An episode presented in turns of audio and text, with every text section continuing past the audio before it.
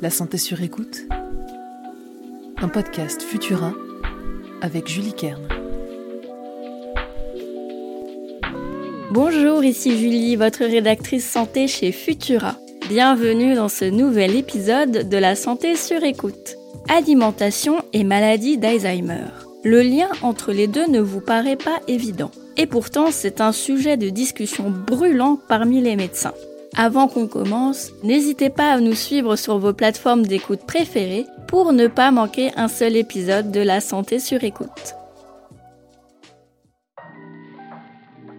En ce moment, aux États-Unis, tous les experts internationaux de la maladie d'Alzheimer sont réunis à San Diego pour discuter des dernières avancées sur cette forme de démence. Environ 50 millions de personnes souffrent d'Alzheimer dans le monde et on estime qu'elles seront 150 millions à l'horizon 2050. Il y a encore beaucoup de choses que nous ne connaissons pas sur Alzheimer, notamment sur les facteurs qui pourraient être impliqués dans son apparition. C'est là que l'alimentation entre en jeu. Une étude présentée par des chercheurs brésiliens à San Diego a particulièrement attiré mon attention. Cette dernière conclut qu'un régime alimentaire composé à plus de 20% d'aliments ultra transformés entraîne un déclin cognitif global 28% plus rapide quand on le compare avec des personnes qui n'en mangent pas. Et c'est 25% pour les fonctions exécutives. Les fonctions exécutives, c'est un terme un peu fourre-tout qui regroupe des tâches cognitives complexes pour le cerveau. Par exemple, planifier vos vacances, prendre en compte le facteur temps dans une tâche ou s'adapter à un imprévu sont des fonctions exécutives. Revenons à nos aliments ultra transformés. Ce terme mérite aussi une définition.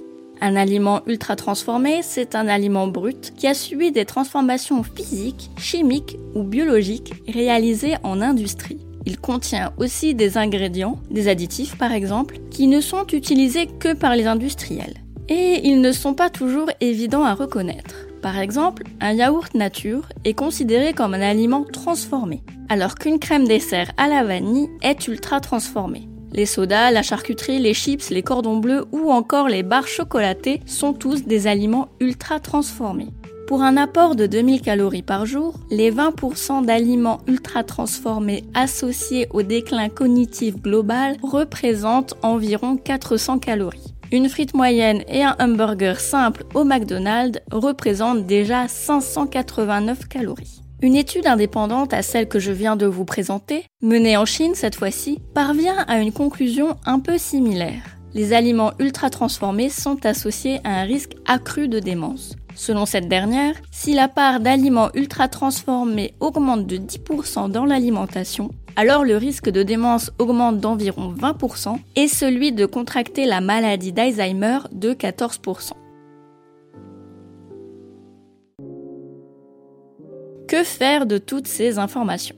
Déjà, pas de panique, si vous mangez des aliments ultra transformés, cela ne signifie pas que vous allez à tous les coups contracter la maladie d'Alzheimer. On parle ici d'une association et non d'un lien de causalité. D'autres facteurs, comme la génétique ou l'âge, pèsent plus lourd dans l'apparition de la maladie. Néanmoins, un constat paraît évident. Limiter notre consommation d'aliments ultra transformés.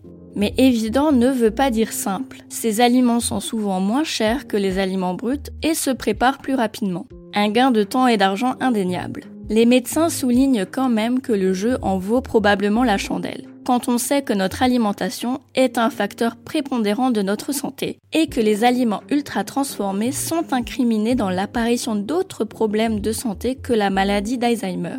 Faire attention à son assiette est une bonne façon de garder sa santé sur écoute. Merci d'avoir passé ce moment avec moi. Vous trouverez les sources de cet épisode dans la description pour vous forger votre propre avis. N'oubliez pas que les informations partagées pendant cette capsule audio ne se substituent pas à un diagnostic médical émis par un médecin. Si vous avez le moindre doute concernant votre santé, n'hésitez pas à consulter un professionnel. Pour soutenir notre travail et améliorer notre visibilité, abonnez-vous et partagez ce podcast autour de vous. On se retrouve bientôt pour le prochain épisode de La santé sur écoute. À la prochaine!